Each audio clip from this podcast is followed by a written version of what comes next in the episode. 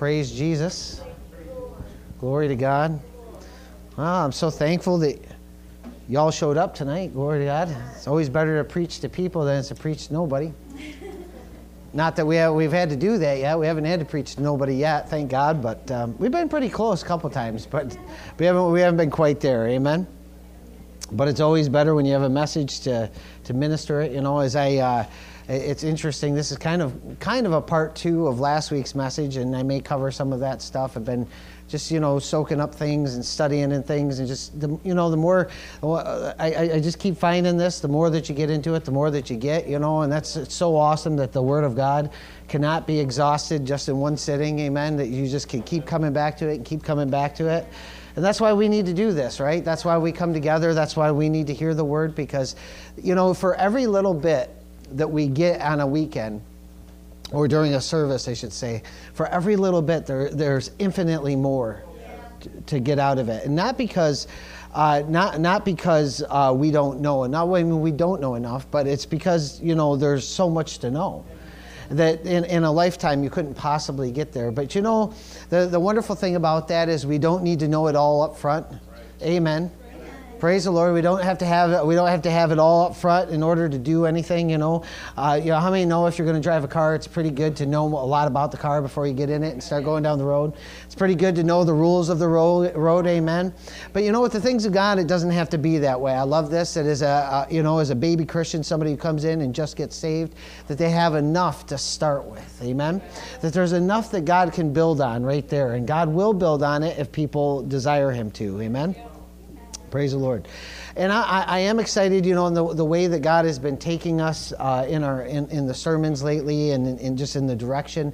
You know, is really about building his kingdom. And of course, this tonight's message is no less about that. But I, I am excited for it. I'm excited for what we're going to get into. So we might as well just get there. Today's message is called Kingdom Builders or Kingdom Blunderers. Amen. And I did look it up. That's a word. I just wanted to make sure, you know. Uh, it seemed good. Praise the Lord. Is anybody here tonight other than my wife? Oh, glory to God. Just, just, just, just check it.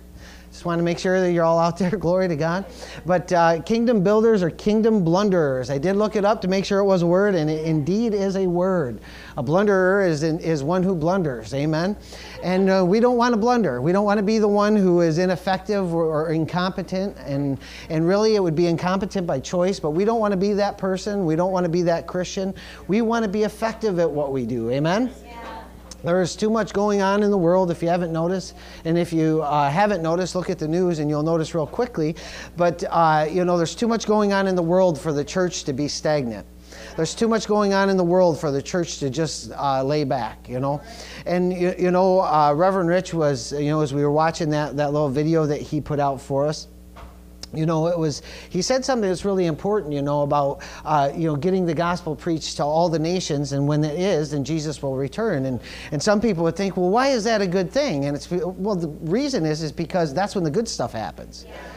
I said, that's when the good stuff happens. You know, as we're living here, and, and, and this is, you know, uh, we, we, we have to, you know, I say this often, and, and, and you know, there's people that don't necessarily come to the church uh, uh, or are new to the church, and so they might know this, but, you know, when we move on to the next stage, it's, it's a continuation of life. It's a, it, it is a better life. It's more life. Glory to God. And we're not sad about uh, that as Christians. We should know better than to be sad about that, that experience because there are greater things for us. We're not going to just float around on a cloud somewhere. We're not going to have angel wings. And, you know, as I, and I've been studying this out a little bit angels might not have wings. I, am just going to leave that. Praise the Lord. But uh, that, that's free, no charge. But we're not preaching on that tonight. But, but uh, uh, you, you, you, know, we're not we're, we're not floating around in uh, on clouds and just kind of you know looking at the sky with nothing else around. But there, there you know, it's it's going to be what this earth is plus better. You know, and we have wonderful things to look forward to. Amen. Glory to God. That is, if we're if we are Christians, if we're born again, if we're believers in Christ. Hallelujah! It's such an important thing. Amen. And we want to make sure that we walk that out and do everything that we're called to do here so Jesus can come back. Amen. Now, don't you worry. You know, this, this week I was studying a little, I was studying some on, uh, on uh, um, Isaac, you know, the story of Isaac and uh, Abraham when Abraham uh, went to sacrifice Isaac. And this was kind of interesting. Was, this is another freebie, no charge, but uh, Isaac was about, they, they, they, the, the, the, the guy said he was about 36 years old when this happened, roughly.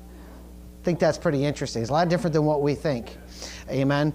And, then, and, and there's, a, there's, a, there's a lot of, uh, there's a lot behind that, but I just, just another thing to throw out there. Amen.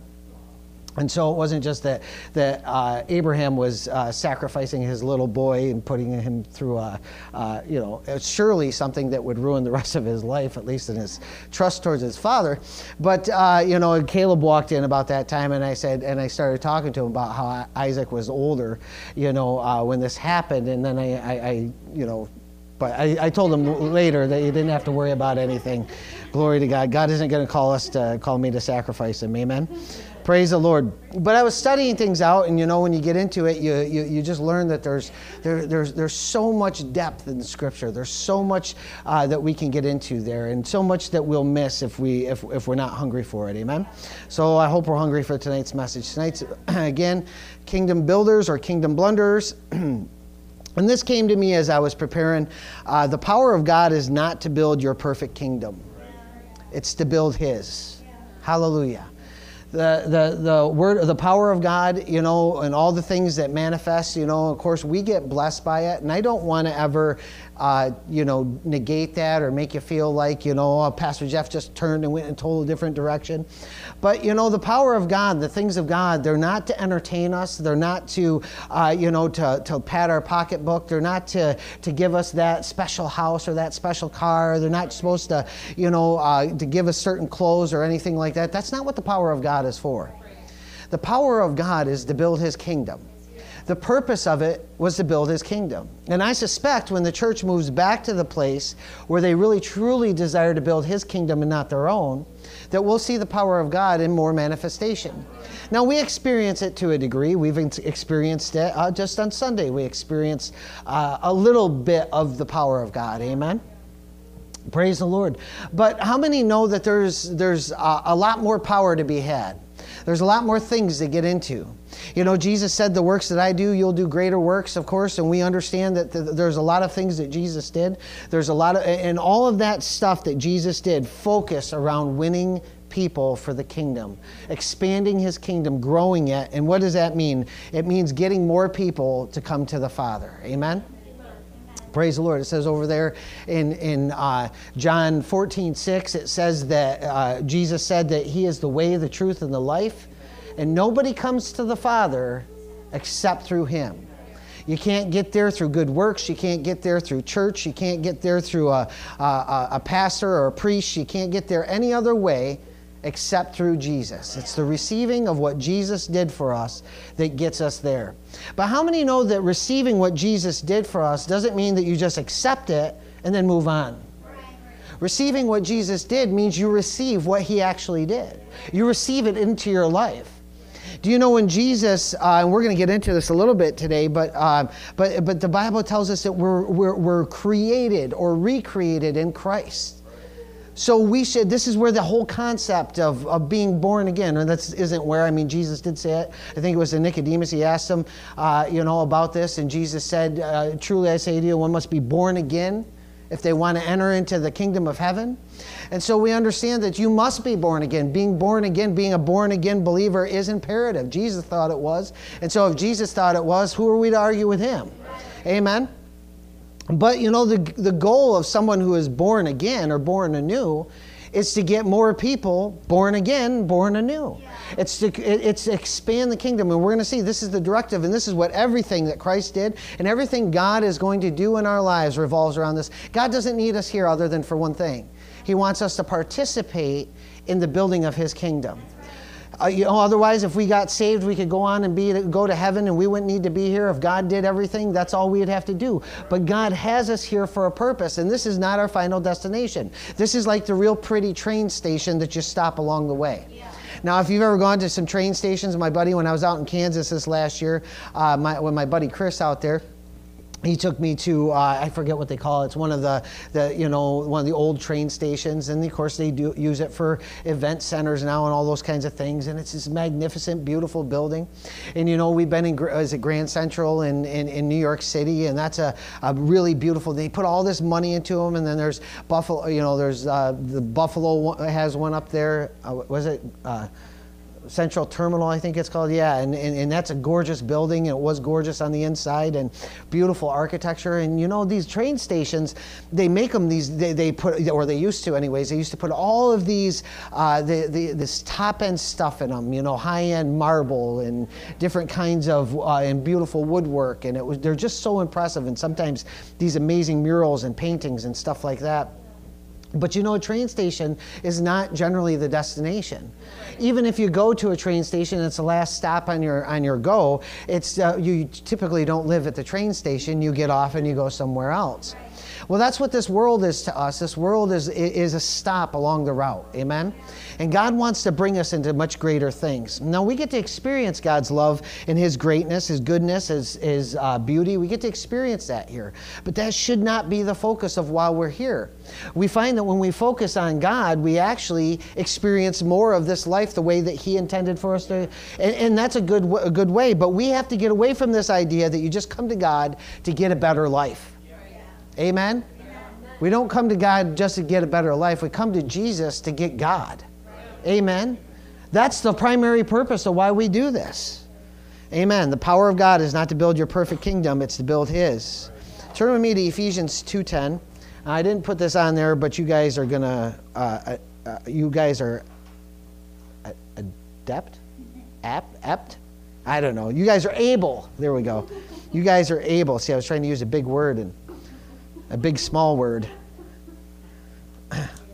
Man, I, I'm, I mean, I'm serious. If I got to come out there and start tickling people, I'm going to do something.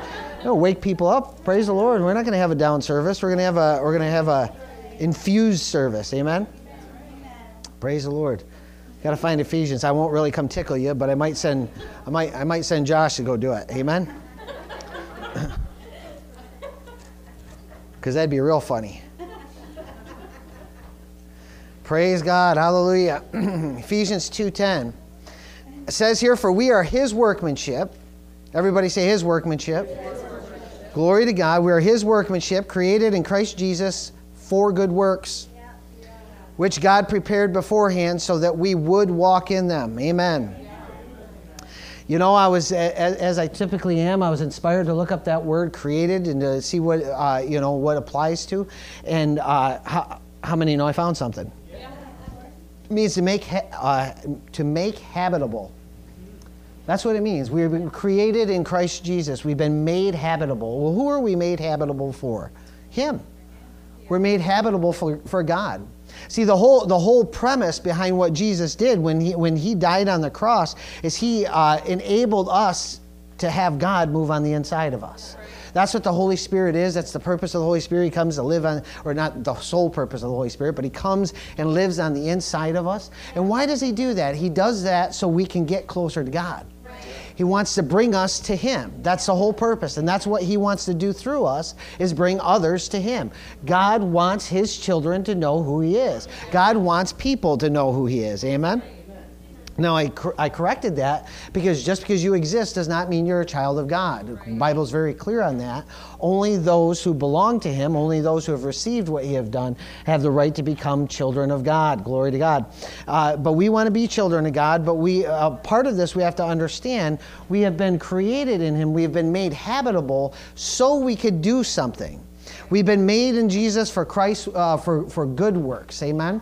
Now, these aren't just works that, uh, that we establish or things that we want to do.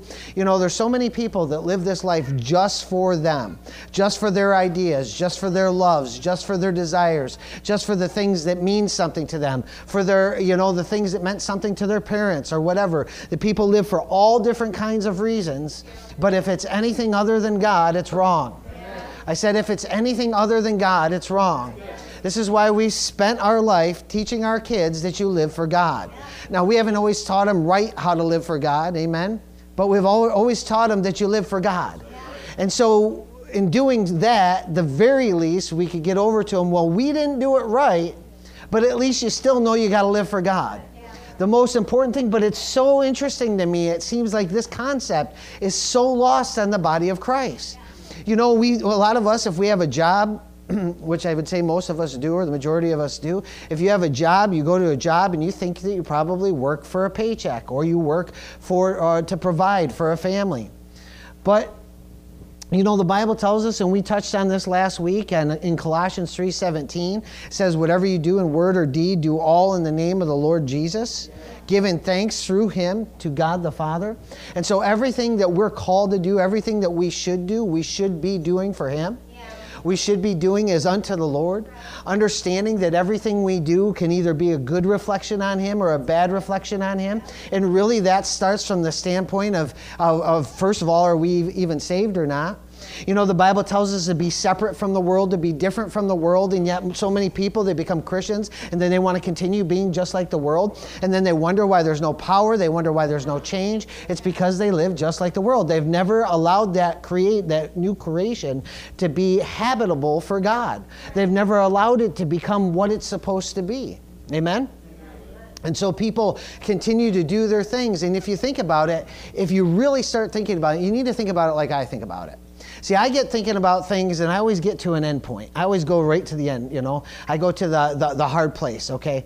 If we live here, if we live here 70, 80, 90, 100 years, if we live here somewhere in that length of time, you know, there's a time when that's over.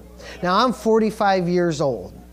And if I doubled my age today, that's a pretty good long life. Most of us wouldn't, most people wouldn't complain to make it to 90 years old. Um, but you know, if I if we if I live to 90 years old, it'd be a pretty good long life. But how many know I'm already halfway through it? I'm it's already it already seems like it's gone pretty quick. And so, if whatever I build, and I realize this, that no matter what I amass, no matter what I build, no matter where I increase, that none of these things are a blessing to me. I mean, they'll be a blessing in a sense that maybe they'll make my day easier, but in, in the grand scheme of things, it really doesn't matter. And so all of these things that humans strive for, even, even these wonderful things that they think that they're striving for, sooner or later they're all going to burn up. Sooner or later they're all going to be gone. What are we building? Are we building God's kingdom or are we building our kingdom? You know, and this is something that Christians I don't think really consider enough. Now, this doesn't mean that we need to get into some kind of bondage or that we can't even enjoy life. Because I have been convinced, I've been convinced by the Lord, I've been convinced by the Word that God wants us to enjoy this life, that there are things that we can certainly partake of, wonderful things, that we can have things that are a blessing to us, and that He will even deliver these things to us. One of the things I found is so wonderful is that as you serve God, as you follow God, God will certainly open up doors for things that happen in your life that you never thought would happen. He will open up doors for thing, blessing in your life that you never thought would be there. And God has certainly done that with us, and I know other people He's doing it as well with as well. Amen. But in that process, he wants us, he does those things because he wants us to have the freedom of heart, the freedom of mind to know that we don't have to pursue those things in life. He will deliver to us what's, what's for us. And the things that aren't for us, we don't have to worry about that because He won't bring us those things. But see, if we're seeking after the world's things, if we're seeking the way the world seeks things, we can certainly add those things to our life. But in the end, they'll burn up. In the end, they'll be, they'll be fruitless. In the end, they won't provide anything for us. You know, my grandfather, I, you know, this last year, it's just been just a little over a year now, my grandfather went home to be with the Lord. But one of, uh, you know, uh, it was two, what, two Julys ago, right? Two Julys ago, we sat there after he had just got this diagnosis uh, of this cancer that was incurable and untreatable. And, and, and they gave him, what did they give him? Uh, four point, I think it was like 4.2 months or something like that, the average person lived. And he made it nine months, praise the Lord. But you know, one of the things he said to us, I'll never forget. He said he just just as a as a as kind of a, a picture of it. He hold, held up a spoon to us. We were sitting there having ice cream with him and my grandma. It was my grandma's uh, 91st birthday, I think, and uh, she went home to be with the Lord just a few months later. But uh, uh he held up the spoon. He said, "You know, when you find out that, that it's going to end," he said, uh, "all of a sudden, all this material stuff means nothing." You know and, and i think about that those words stick with me often because there's so much that we we strive for or strive against in this life that's just material And what I mean is, is even even just the pursuit in life, just to, even if it's just to stay alive, even if you're just you're just barely getting by, even if you're getting nothing extra, you know, just just striving for that is it's it's material. It's nothing. There'll be a day when none of that means anything. And so we need to consider these things. We need to consider uh, what God wants us to do because if we consider that, then He can enter us into the things He truly has for us. Amen? Turn with me to Matthew uh, 7. Praise Jesus. Matthew 7. You know, in any given uh, week, I couldn't tell you the week before what, what scriptures that I used in service. And as I was preparing this week's message, I had a bunch of last Tuesday's scriptures in there. I thought, boy, that's pretty interesting.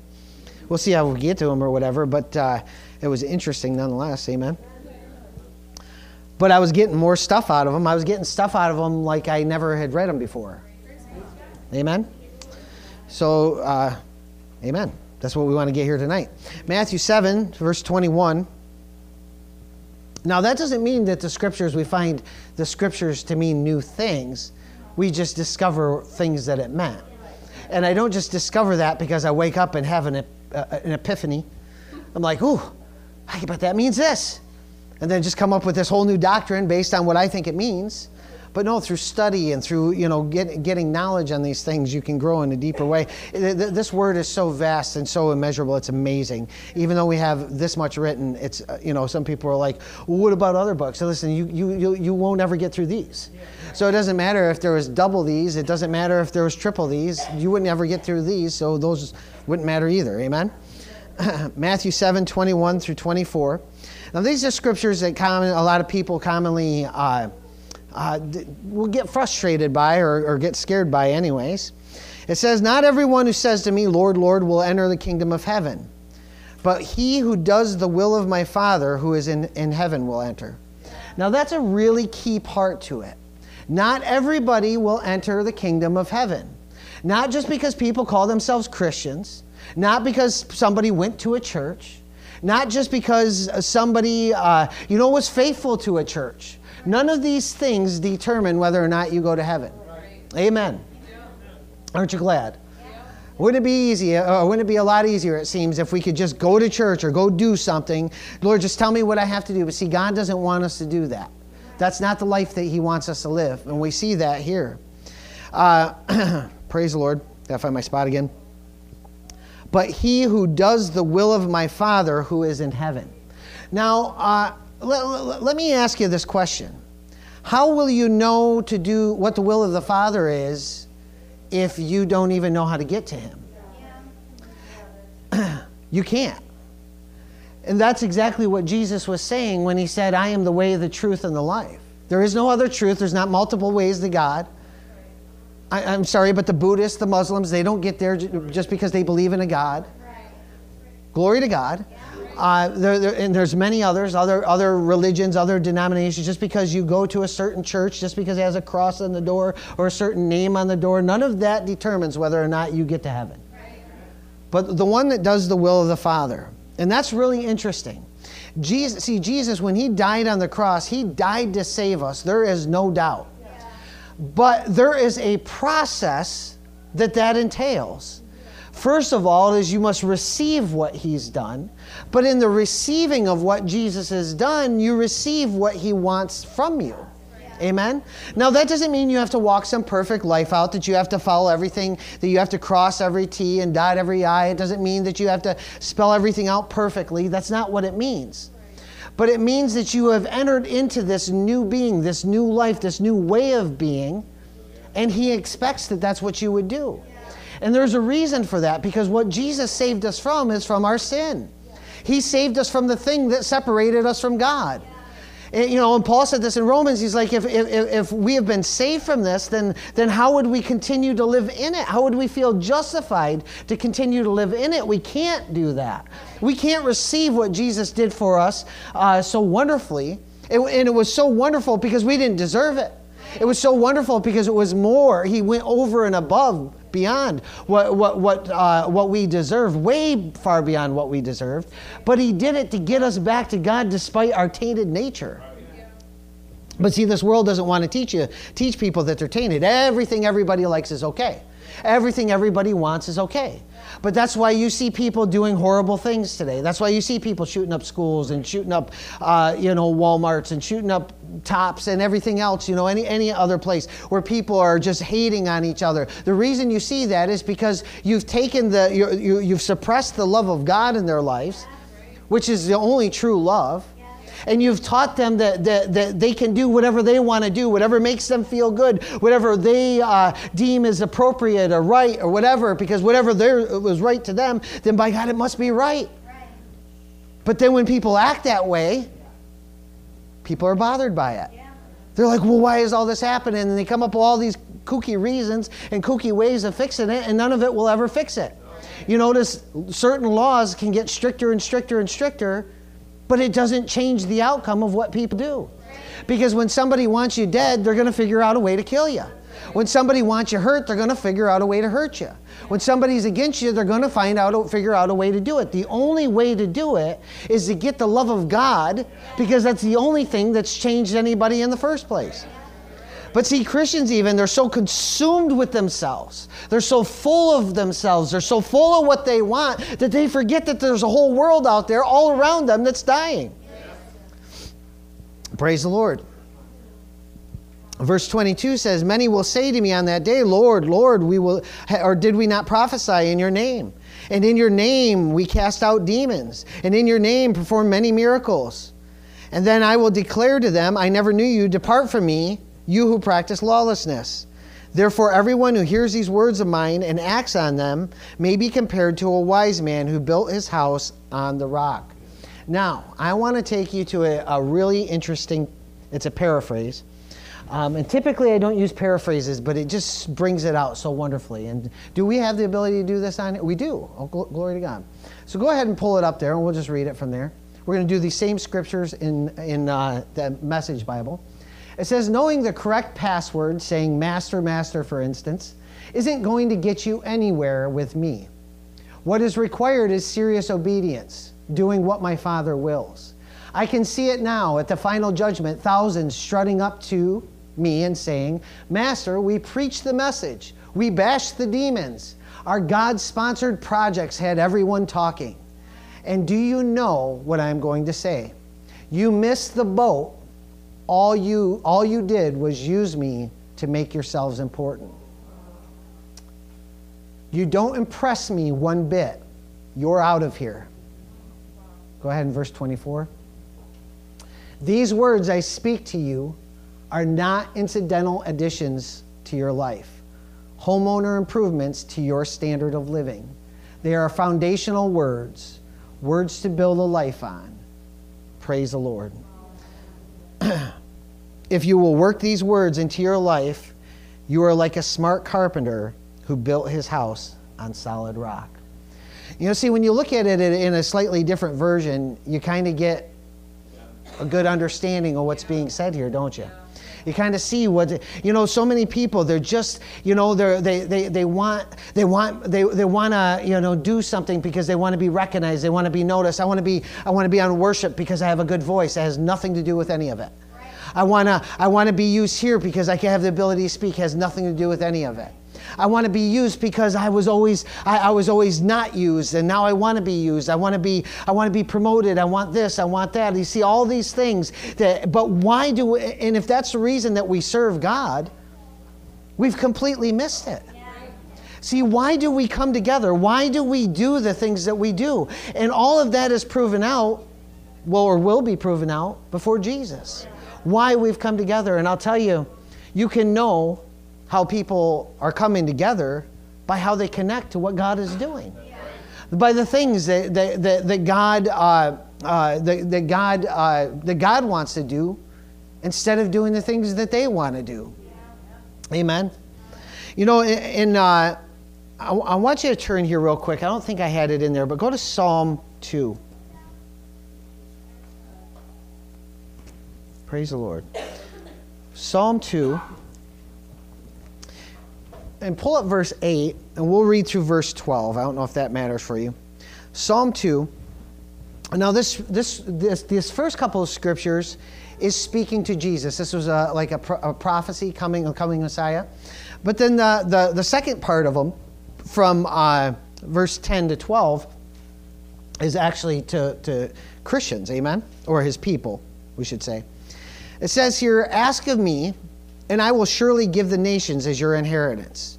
This is God speaking to Jesus, right? Ask of me, and I will surely give the nations as your inheritance, and the very ends of the earth as your possession.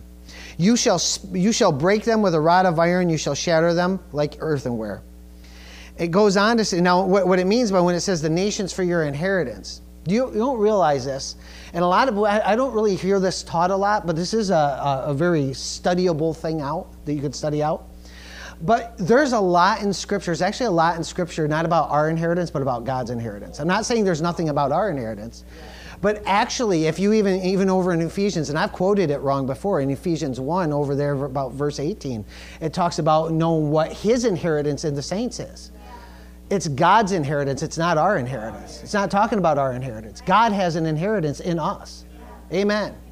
Now, that doesn't mean God isn't going to do anything good for us, but He has an inheritance. And this is exactly God's inheritance is the saints, it's the people of God. That's what Jesus, that's what the Lord inherits. Amen. Praise the Lord. And so when it says, Ask of me and I will surely give the nations as your inheritance, what he's talking about is the people. Jesus wanted the people. He didn't care about anything else. He didn't care about uh, financial wealth. He didn't care about houses or lands. He didn't care about uh, increase of all those sorts. He didn't care about any of that. In fact, when, when, it was stuff was even mentioned to him, he just kind of like brushed it off. You know, I kind of see that's what he did with Peter. It's just like, you know, come for the taxes. Well, why are you worried about money? Just go over there and fish you know, and, and, and kind of, you know, and, and the same thing when he's, uh, you know, when, the, when it's come to time to feed the people. And he's like, we'll feed them or you feed them. He said, you know, he's not worried about it. He's not moved by lack or, or, or abundance. It doesn't matter to him either way. Glory to God. He had a beautiful coat. We know that. It was a very valuable coat. We understand that. Amen? Praise the Lord. And, and, and, but it wasn't moving. You didn't hear him walking around talking about his coat. There was not one message Jesus taught at least it's recorded, about his coat. Not one. Nowhere. In fact, I don't think, I don't know if, if, Paul or Peter or James or any of the, anyone else who wrote in the New Testament, I don't know if any of them mentioned that coat from the standpoint of anything. Right? I mean, maybe I could be missing it, but I bet you that even if it was mentioned, it's only mentioned in the pro- in the process that they, you know, that they they cast lots for it or something like that. But it certainly had nothing to do with oh, it was a, you know, it was a, you know, a Gucci Gucci coat. Amen. Uh, doesn't mean it's wrong to have. It doesn't mean. My point is, is that he never focused on that. He had it, but it wasn't a focus. You know, it blesses me as a pastor, it blesses me when I see people's lives increase. When someone comes to me and they say, hey, I got a new job or a raise, or I got, you know, these extra benefits or a, or a raise in vacation, praise the Lord, or, or, or I got a new car. All of that stuff blesses me. It blesses me big time. I love to see it, so don't ever stop. Because that is fruit in your life, but that's not godly fruit. It can be fruit from serving God, but it's not godly fruit. It doesn't equate to that. If we stand before Jesus and we say, Oh, well, I got this really nice vehicle, glory to God. I just, you know, I, I put your principles to work and I, I did this and my life changed and here I am. And he's going to be like, Yeah, but, but you didn't put anybody in it. You didn't bring anybody to church. Like you got a nice car, but what'd you do with that? What does it mean? Who cares? Oh, I have this huge mansion. Yeah, but you didn't house anybody. I had all this money. I passed all this money down to my kids. Yeah, but you didn't get anyone saved with it. You didn't, you, you, you, didn't send out any missionaries into the field. I blessed you and blessed you and blessed you, and you did nothing with it except for yourself. See, Jesus didn't focus on that stuff. Paul didn't focus on his stuff. He said, I learned to be content wherever I'm at, however I'm at. Amen. So when he abased, he abased, and he did it with, with, he did it with the grace of God. He did it with joy and the grace of God. And when he increased, he increased. And you know what he didn't do? He didn't throw it all away either and say, Oh, I, I can't have this because, you know, I've got to be broken down and, and, and poor and all that stuff. He didn't do that either. They didn't make it a focus. Amen. But verse 10, we pick it up in, in, in, in, in, in what the, the saints part of this is. Now, therefore, O kings, show discernment. Take warning, O judges of the earth. Worship the Lord with reverence and rejoice with trembling. Amen. Do homage to the Son. You could say this do right by the Son. That he not become angry and you perish in the way. For his wrath may soon be kindled. How blessed are all, are all who take refuge in him. And really, another way of taking, saying take refuge is, is to trust, that you can say trust in him. All those who take trust in him, who take it upon themselves, where they trust in God for their lives, for their directions, for the things that they do. And so we see this is his inheritance is the kingdom, his inheritance is the people, and that's what he desires. But God desires us to bring it in. He desires us to labor for it. We're the worker, we're the workers, and that's why the supply. That's what the supply is for. I mean, honestly, when was the last time you've been increased and you thought, what, how is this, Lord, how do you want me to use this? Instead, a lot of times what we do is, Lord, or we don't say Lord at all. We say, Lord, me, how would I like to use this?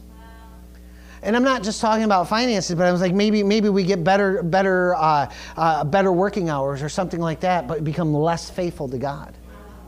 Amen. There's all kinds of things. And I want to use an example, if you don't mind. You know, we have this, uh, and, and I'm going to keep some names out of it just for the sake of being on, on, on online and stuff, but we have this, uh, this, this couple in our, that's been coming to the Corry Church. Now, you know, you, many of you know lately I've been talking about platforms. These churches, I've been seeing them in the spirit as being platforms. Platforms to do what? Whatever a platform's for, launching it. And we have this couple that's been coming, and they've been coming, they started coming through another couple who had been coming to the church for some time and had been actually working on them for some time to come. But finally, um, somebody else asked a certain question for a faith fix. Somebody here in this church somebody here in this church asked a certain question for a faith fix, which my wife responded to. And when my wife responded to it, it was just the thing that needed to reach that couple. The one, the first couple, they, uh, she always posts the, the, the faith fix on her, uh, just on her uh, Facebook, yeah, thing. Yeah. She just puts it out there. And this couple saw it, and it moved them. And it moved them enough to bring them into the church, and they've been faithful. Now, uh, some time had gone by, and, and, and he was raised in kind of a different, a different religion from ours, not you know a Christian denomination, but different than what we are. Uh, but typically, uh, one that, that would uh, consider the way we do things a bit weird, strange, maybe really weird and strange. But one of the things he recognized when he came into the church is he recognized the Spirit in the preaching. He, he, not because of me, but he recognized that God was in the mix. Amen? And, and I do say this all aside for me. But then, uh, you know, months go by and months go by, and he finally wants to meet with me, and he, he says, I, I got some things on my heart, and he's done and he just he starts sharing the stuff that's on his heart and basically what's on his heart is to reach people and it's to reach people that are the unreachable people what I mean is, is it's people that don't want nothing to do with God. They're people that nobody else even wants in their church. They're, they're people like that, you know, and, and not everybody, but, um, you know, there's at least some of those. And there's this one in particular, this hard case that he and I, I don't I forget how he's connected to the man. The man was a, I, I believe he was a Vietnam vet, and he he he lives in um, he's in uh, we'll just say this he's in the worst kind of conditions. Um, the, the, the, conditions are, are so horrendous, most people would not even go into his place, his dwelling. That's how bad they are. Um, animals in and out at, uh, you know, at will kind of thing. Um, and uh, some of the things that have been described to me, I'm just going, I'm just going to be honest with you, I've even had a hard time with. And to be completely honest with you, I wanted to go with him to help but I didn't know if I could. I didn't know if I could stomach it. It was that bad. It's that bad. Just in what's described to me, so you can imagine. But this man knows that God has him to do these things. And so he goes there and he goes there, and the things that he's done, I, I, am not going to go into all the details again for the sake of. but uh, he's been trying to reach, and he's talked to me about this man. It's like, want to reach this guy. This guy needs Jesus bad. He's, he's in, uh, I, I don't know what the medical conditions are, but he's in a really bad way, dying, that kind of bad, and lots of pain. Well, on uh, this, uh, this last Saturday, it was on my heart to uh, call them up, him and his wife, and, and to, to lay hands on them and surround them and, and, and, and pray over them and, and, and release some things onto them, part some things into them. And at the end of service, as, we're, as I'm closing service, in my heart, you know, and you have to understand that as I'm doing these things, the whole time I, I, I'm questioning everything.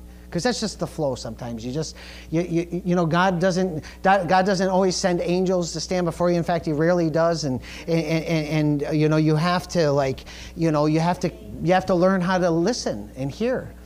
And and and so at the end of the service i i, I just it was in my heart to to pray for this man. And i didn't know why and I can't even remember. I asked Caleb, uh, but we, we have to wait and get the, the, the, the transcript later because I want to ask the exact prayer that we prayed over, prayed for him. But when I prayed it, I'll tell you, I prayed it believing that I was, it was what I was supposed to do, but I didn't, I, I was questioning it the whole time. Is it going to have any effect? And I think part of the, what I prayed for is some peace to enter this man's life. We get this message today. Pastor Jeff, Pastor Renee spent some time with this, this man this morning. He told me, now, this is a man who would have nothing to do with God, wants nothing to do really with people. he told me he has slept straight through the night for two days straight. He is in so much pain, he don't know how it happened. And then it happened, and he, and he cried out to Jesus. I trust you, Jesus. I trust you, Jesus. I trust you, Jesus.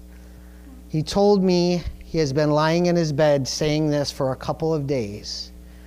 Now, sometimes the power of God is scary good when he gives you a little taste of it. Well, I thought I, I would uh, tell you the good news, and I just couldn't wait to Saturday to do it. Folks, what we do matters to desire, uh, to have a heart for people.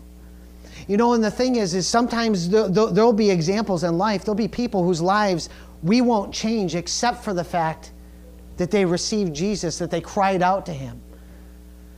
You can't erase this man's life. You can't go back and fix all the wrong. You can't even probably make it better in a lot of respects. But the thing that you can do is introduce them to the one who can give them a life that's never ending. And that's exactly what he has. That's exactly what he has, just crying out to Jesus. But notice how the Lord was so good that He even gave him that peace. And, and, and you know, I, I don't say this as a, as, as a, because we haven't done anything except we, you know, we planted a church there and connected with some people and, and, and prayed following God. And, but we haven't done anything except for try to follow him and that's all all this this this our friend is trying to do as well. He's just trying to just trying to to follow after god and just to do his will just to get to one more person. We never know when that one thing that we do that one time and we have labored in corry.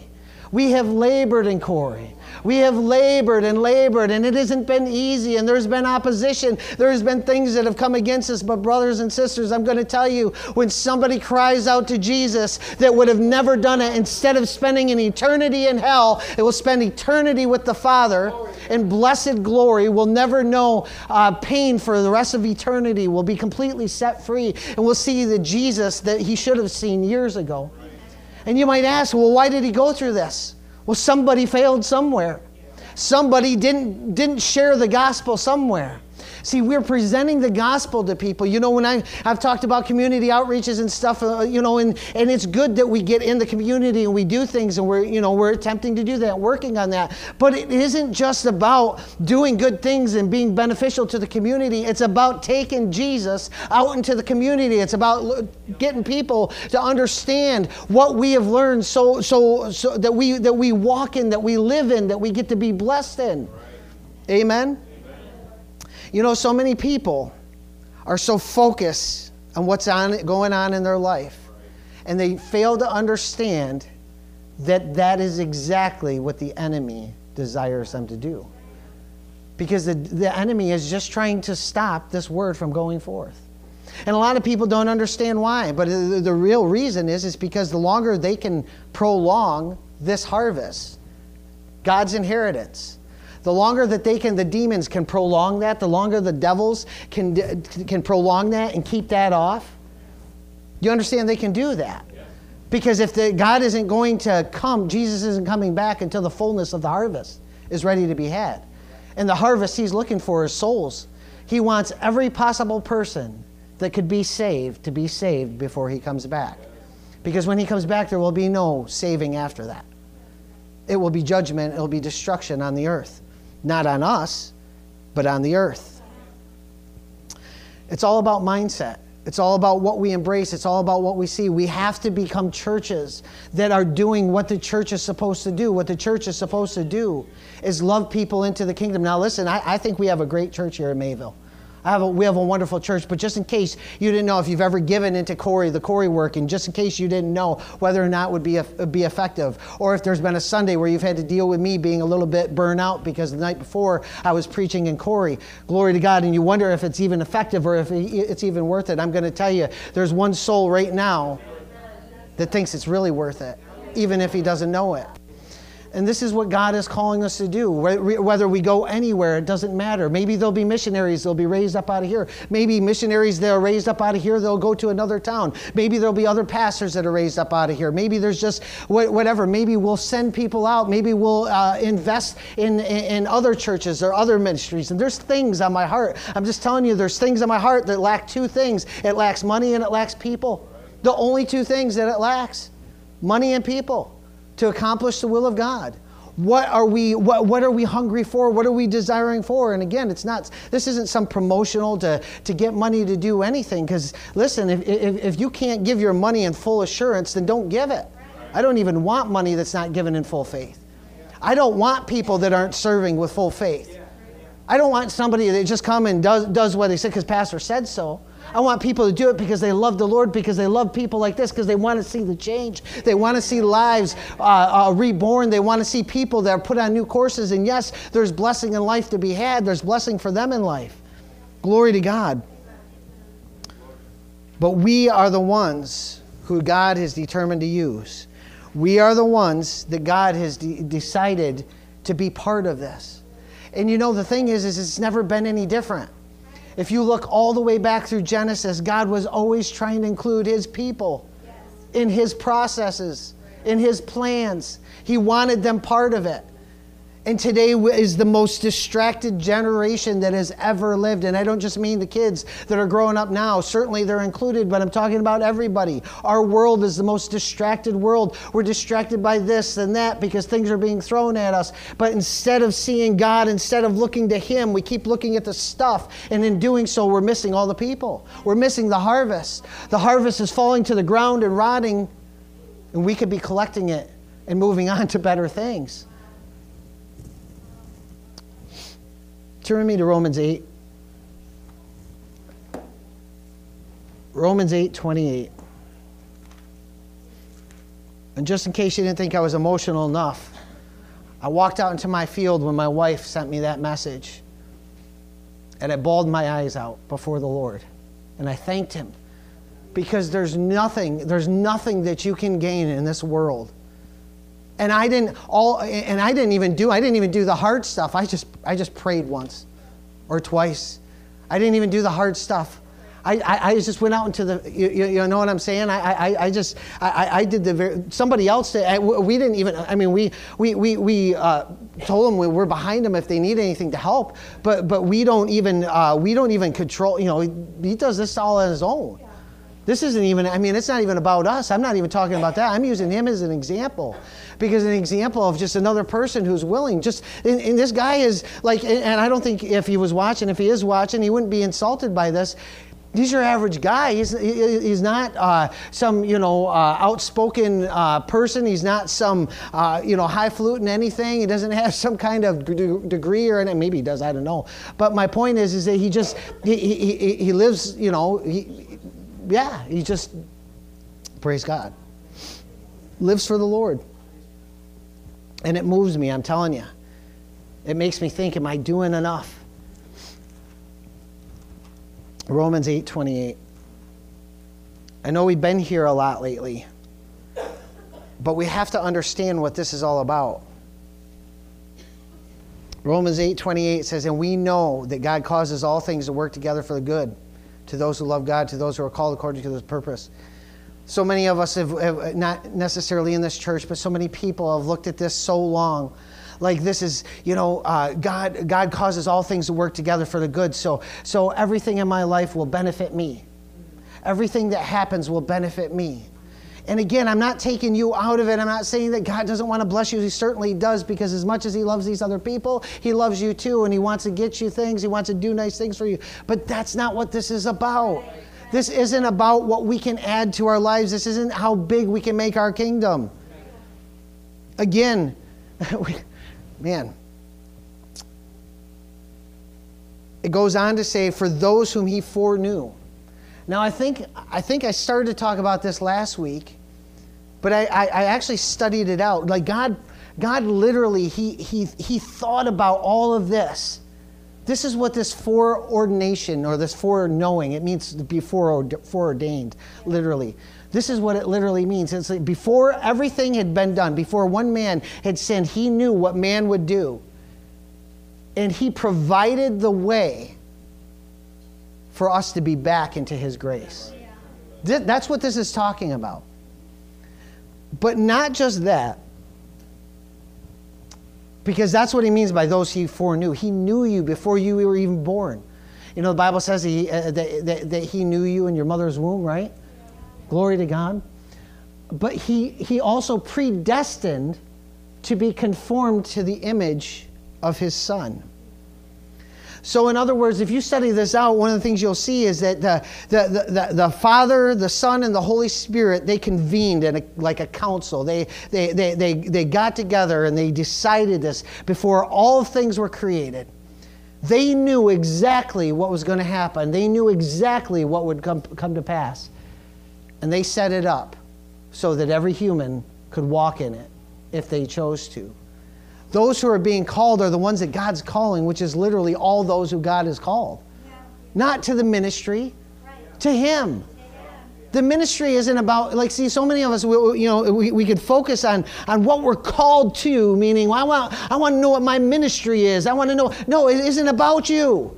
What are we? Well, God's called us to Him. He's called us to be before Him, to worship Him, to be in His presence. That's what He's called us to. That's what the calling is.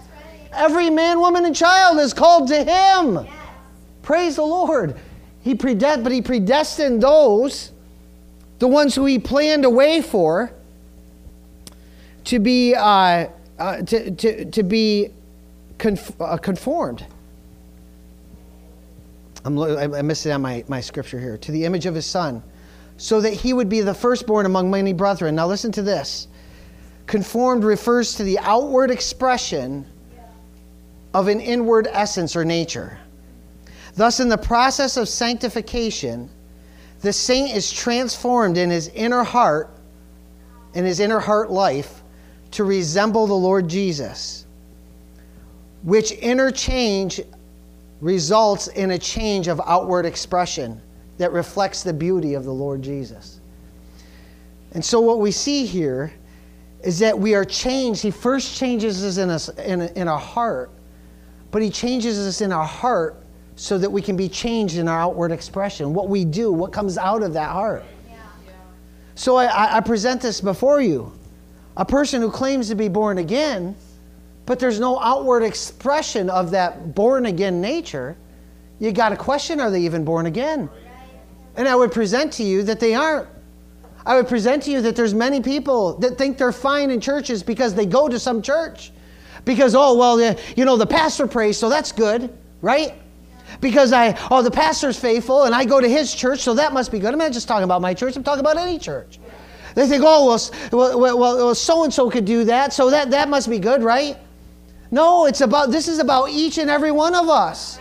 Every one of us, as we, as we receive what Jesus has done, it's supposed to change something on the inside of us to the point where it comes, starts coming out on the outside. And what is that? He's, he's predestined us to become conformed to what Jesus was. See, Jesus could reach so many people, but he knew the more that he created, the more that he, he, he sent out, the more people that he could begot, the bigger the harvest could be. Because you send one into the field and they can get some. You send 10 into the field, they can get a lot more. But if you send 100 or 1,000 or 10,000 or a million, you keep sending them and sending them and sending them, then nothing will be lost. And that's what God's heart is. But see, people don't know. You know, we talk about this message, and it, and it, and it just it, it's ama- it amazes me how much of the world thinks that coming to Jesus is about becoming a better you. That's like the modern day American church. It's all what I can get. It's all what I can be. It's all what God can do for me. None of it is about what people can do for the world. None of it is what people can do. And, and, listen, the world seems big, I know, but it doesn't have to be the whole world for you in the sense that you ain't got to go to Africa or you don't have to go to India or Europe or anywhere else. Maybe it's going to start in your own backyard. Maybe it's going to be starting with your neighbor. Maybe it's going to be starting with the person at Tops at the grocery. You know, I can't go into a grocery store now. And there, there's, a, there's a young woman, and my wife and I have run into her a couple times as we've gone into the Tops up here. There's a young woman up there, and, and I said, as we left there on Sunday, I saw her, and, and I said to my wife, I said, I got a heart to win that, that girl. I want to see her saved. I want to see her serving God. I got a heart for that. I go down in the town of Westfield. I sit at the coffee shop and I see people walking by, and all, all I can think of is, man, I, I, have I've looked at storefronts and I've looked at prices of buildings. I'm like, I'll go down there and buy another storefront and do another midweek service if I have to. Now, I don't know if we'll ever do that, but I'm just saying that my heart is for people. I want more people. I want more people. And I don't need to fill this church. We'll fill every church in town. I don't care. We'll fill every other church in town. Well, if, if they preach the word, you know what I mean? We're not going to put them in churches that just want to teach them that they can, you know, sit on their duff, never do anything, and be good. Hallelujah. An interchange results in a change of outward expression that reflects the beauty of the Lord Jesus. Turn with me, we'll close here, Matthew 28. Church, if you get nothing else, what I'm trying to do is I'm trying to stir us and I don't want to stir us for this year. I don't want to stir us for this summer. I don't want to stir us for this season. I don't want to stir you for this paycheck. I ain't trying to get you out of it. I don't want to stir you for this trip. I, I think that it's been proven, at least over the past six months, maybe even longer, it's been proven that uh, the focus has been dr- drastically changing in what we've been trying to, because I've been seeing things that, that I've been seeing truths that we want to get at. Amen? Not to say that we didn't teach any truth before. I believe that we did. I believe we taught as much truth as we know. But the Lord is shifting things. Certainly, things have to change. We can't, we can't continue on like this, just coming together and, and having our church service, you know uh, and, not, not, not ever being anything not ever being anything to the world. We're not going to get before the Lord and say, say, oh, we, you know, we had, we, we had great potlucks, we had great soup Sundays, and certainly He's happy for that, and those are a tool, and I'm not going to stop having soup Sunday. Amen. We might institute a cookie Sunday too. I know I'm, in, in, uh, I'm, I'm uh, what did I just say? Instituting. I was saying instigating. I was thinking that. I, I, I, might, inst- I might institute Cookie Tuesday when I go home because I saw I got some cookies in my refrigerator that I didn't touch all day, by the way, not one. Didn't even smell them. I didn't even like lick one. Well, praise the Lord. But I was tempted. Matthew 28, 18. This is a Great Commission. We call it the Great Commission. Jesus called it, or I don't know, he didn't call it the Great Commission, but it's always called the Great Commission. We see it in, in, in the end of Matthew and the end of Mark. I'm not trying to stir people just for one day. I'm trying to stir people for a lifestyle. I'm trying to stir people for something that's, that, that takes more, that, that, that goes further, that gets deeper. Amen?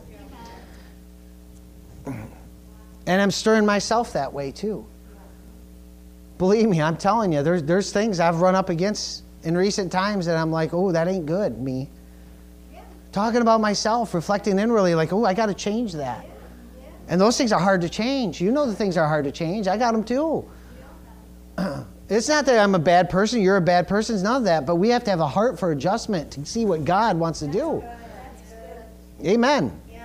I don't just want to have church services where we have our own our own shindig and do our own thing and everybody leaves everybody leaves excited, but nothing ever changes out in the world. If it ain't changing out there, it's worthless. I said if, if what's happening here is not changing out there, it's worthless. It's worthless. It means nothing. We will stand before the Lord rich, and He isn't going to commend us. Says here, and Jesus came up and spoke to them, saying, All authority has been given to me in heaven and earth. Go therefore and make disciples of all nations, baptizing them in the name of the Father and the Son and the Holy Spirit, teaching them to observe all that I commanded you. And lo, I am with you always, even to the end of the age. Jesus said, Go. I've said this so many times. The going doesn't always have to be you. Sometimes the going will be somebody else, but he said, Go. We have, a, we have to have a heart for the goal. Yeah. Yeah. Praise the Lord. We have to have a heart for the goal. You know, I spoke at the, the beginning of this year. I just kind of ran across it, my notes somewhere. I think it was in my Bible. I ran across it. I wrote it down in my Bible. There's a year of transformation. Yes. You remember that? It's a year of transformation we, the transformation's up to us. Are we going to, are we going to allow ourselves, are we going to allow God to transform us? Are we going to allow ourselves to be transformed? Or are we going to continue doing the thing we always do? We come to church on Sunday, sometimes on Tuesday. Maybe we go out to Corry, and then we do it over again. I don't know about you, but folks, that's not the life I want to live. I, I honestly, I want to get, I want to finish this thing up because I want to go where it's better. I'm tired. I'm tired of this world too. I'm tired of looking around and seeing all the garbage. I want to go be with Jesus. But the only way that's going to happen is if we win this world. And we aren't going to win this world. And I'm not talking about we got to knock on everybody's door. If that's in your heart, do it. But I'm not saying that we got to that we have to specifically do that or that we have to, you know, we, we, we just have to learn to love people more than us. You know, it's one of the things that he said to me is that every time he's had to go into one of these places, our Corry friend there, every time he's had to go into one of these places, or, or, or with these, every time the Lord leads him to do something, he does, everything in him doesn't want to do it. He has to fight it. He, I mean, he has to fight it. Praise the Lord. I'm, I've just been so inspired by the fact that he does it. And he does it without the backing of any kind of organization. He's like, let me do it. I'll do it. It. I mean, we, we sowed into that. The, the one work that we, you know, the work that he's doing there, uh, we sowed into it. Uh, not us personally. Did we sow into it personally? We did, and the church did. But uh, we, we, we sowed into the, the, this work, and, and, and, and he was like, like, like, like whatever. He didn't expect it. I mean, he was thankful for it, but didn't expect it. Well, folks, what are we doing? What are we doing when we do it? And, and, and but there's a difference, and one of the things that we have that, that so many other people don't have is we have this wonderful message of faith. We have this, I mean, a wonderful message of faith. Listen, I am not trying to get into your pocket. I'm not telling you that you have to sow a certain amount or you have to do, I'm not saying that. I'm saying we have to get first before the Lord and say, God, what do you want me to do, period? Just period. What do you want out of this salvation that you've so graciously given me? What do you want from me while I'm still here? That's all you have to do. I'm not saying that you have to do that. Uh, I'm not saying you have to sow into one, one red cent into anything. I'm not saying that you have to serve in any capacity. I'm not saying any of that. I'm saying get before the Lord and say, Lord, what do you want me to do? With a heart that really means it. That's the only way that things change. That's the only way that we get this thing done. Amen?